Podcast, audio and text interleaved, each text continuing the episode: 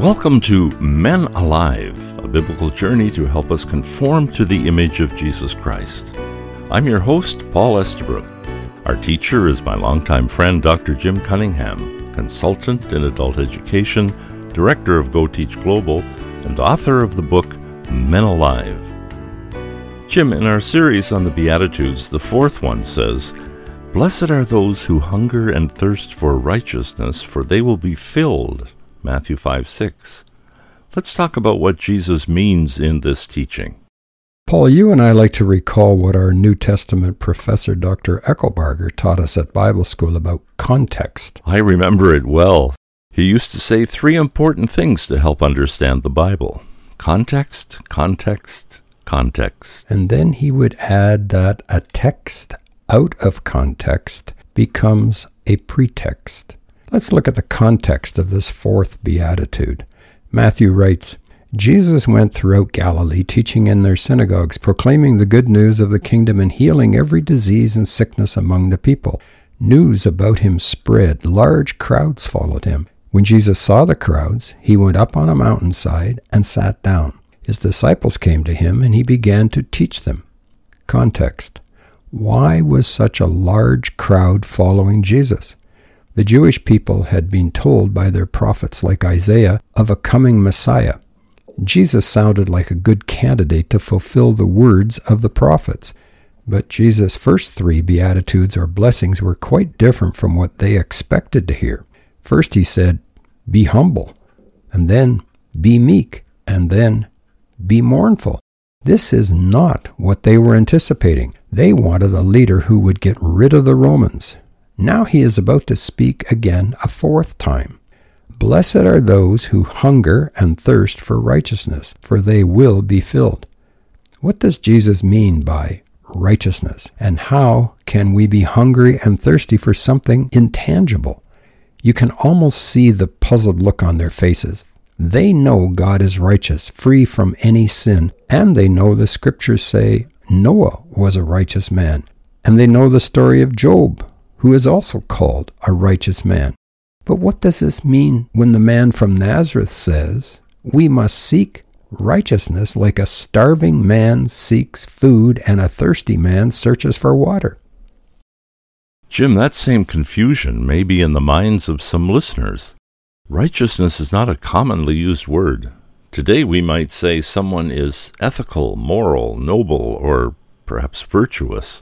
How would we explain righteousness to our listeners today? One author says righteousness is being pure in heart before God, who alone can see the heart. This beatitude is number four in a set of four. After being humble before God and meek in our attitudes to people and mourning over the sins in our life, then we can be filled with God's righteousness. If a Christian is acting according to standards established by the Bible, then he is practicing righteous behavior even if the government disagrees.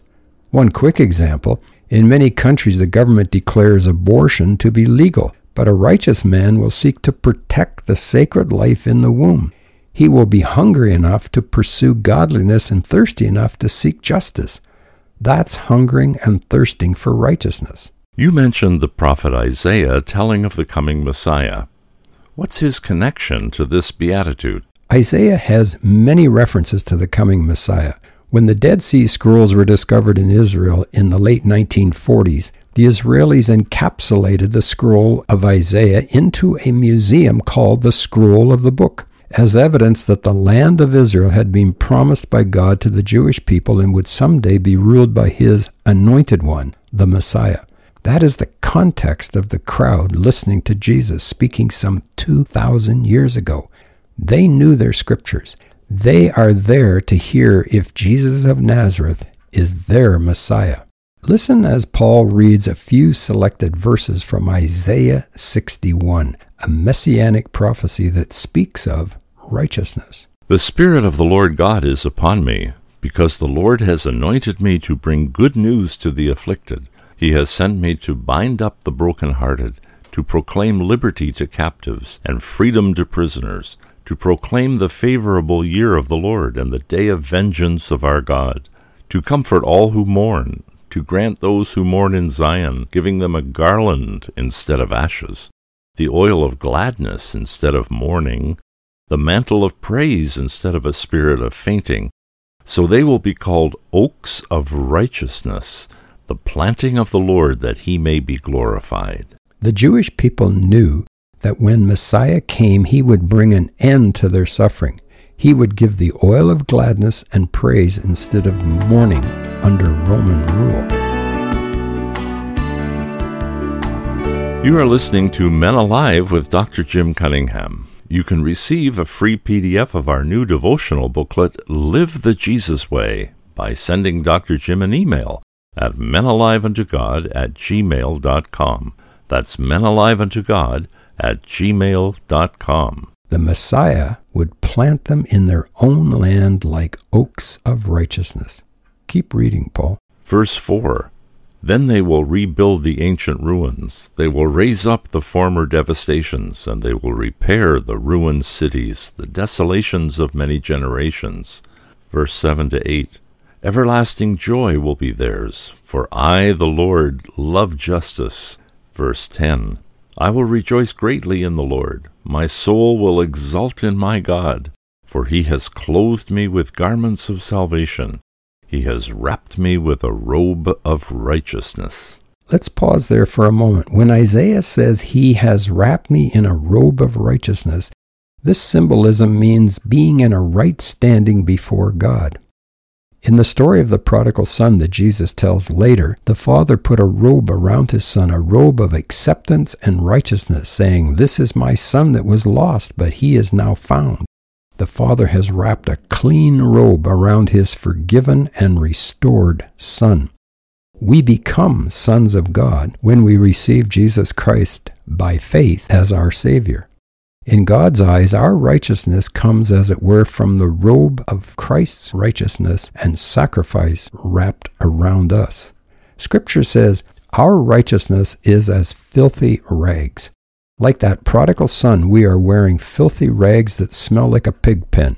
Our Heavenly Father is going to wrap a robe of Christ's righteousness around us and bring us into His forever family.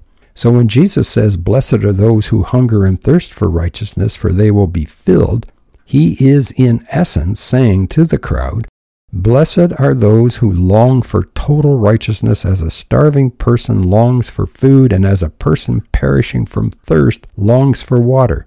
They will be truly satisfied. Hunger and thirst were a daily reality in an arid region like Israel. The people were totally dependent on the seasonal rains to plant, grow, and harvest their crops. They knew what it was like to be hungry and thirsty. In ancient times, wages were low and water was a precious commodity.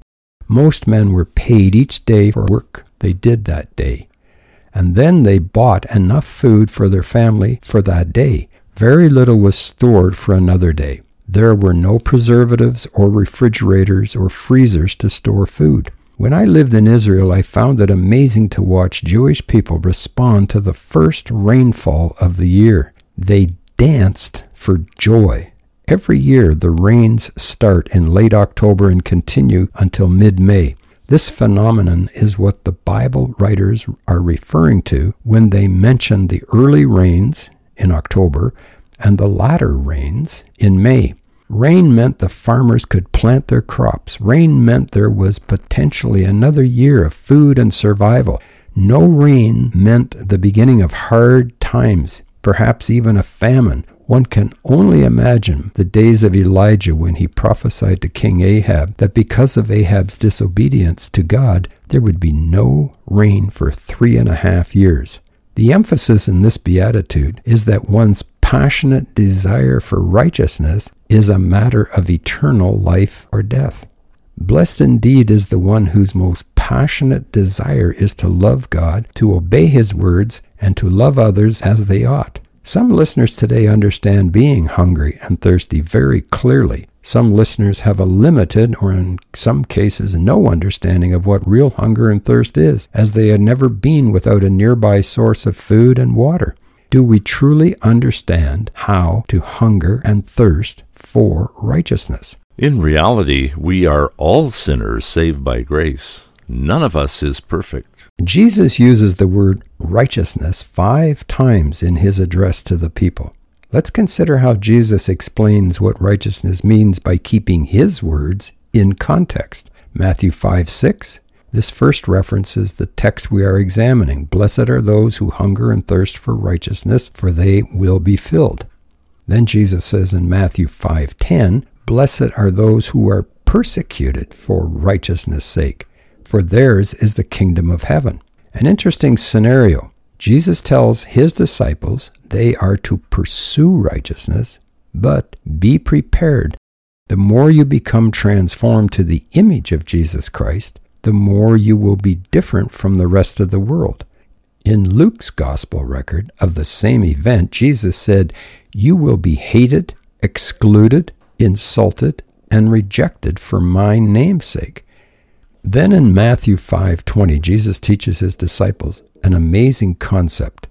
Unless your righteousness surpasses that of the Pharisees and the teachers of the law, you will certainly not enter the kingdom of heaven. Jesus then gives a number of examples. The pious Pharisees taught that you were not to commit adultery. But Jesus goes beyond the Pharisaical rationalizations and says, You must not even look at a woman lustfully. One Christian leader had sex with a prostitute and then rationalized, Well, it wasn't real adultery. I was wearing a condom. Righteousness cannot coexist with sexual immorality or lust or pornography or rationalizing. In Matthew 6 1, Jesus says, Be careful not to practice your righteousness in front of others to be seen by them. If you do, you will have no reward from your Father in heaven. Righteousness has no partnership with pride or arrogance. Remember the order of Jesus' teaching be humble, be meek, be mournful, and then hunger and thirst for righteousness, and you will be filled. And number five is Matthew 6 33. Jesus says, But seek first his kingdom and his righteousness, and all these things will be given to you as well. These things being referred to are food, clothing, and shelter. Righteousness triumphs over materialism. God will honor your commitment to Him. This is the cry of our heart, Paul, a longing for total righteousness as a starving person longs for food, and as a person perishing of thirst longs for water, and we will be truly satisfied, blessed by God. There you have it, men. Remember to order your free PDF copy of our new offer, Live the Jesus Way, following and living the teaching of our Master. Request it at menaliveuntogod at gmail.com. Until next time, I'm your host, Paul Estabrooks, on behalf of Dr. Jim Cunningham, encouraging you to become men alive, transformed into the image of Jesus Christ.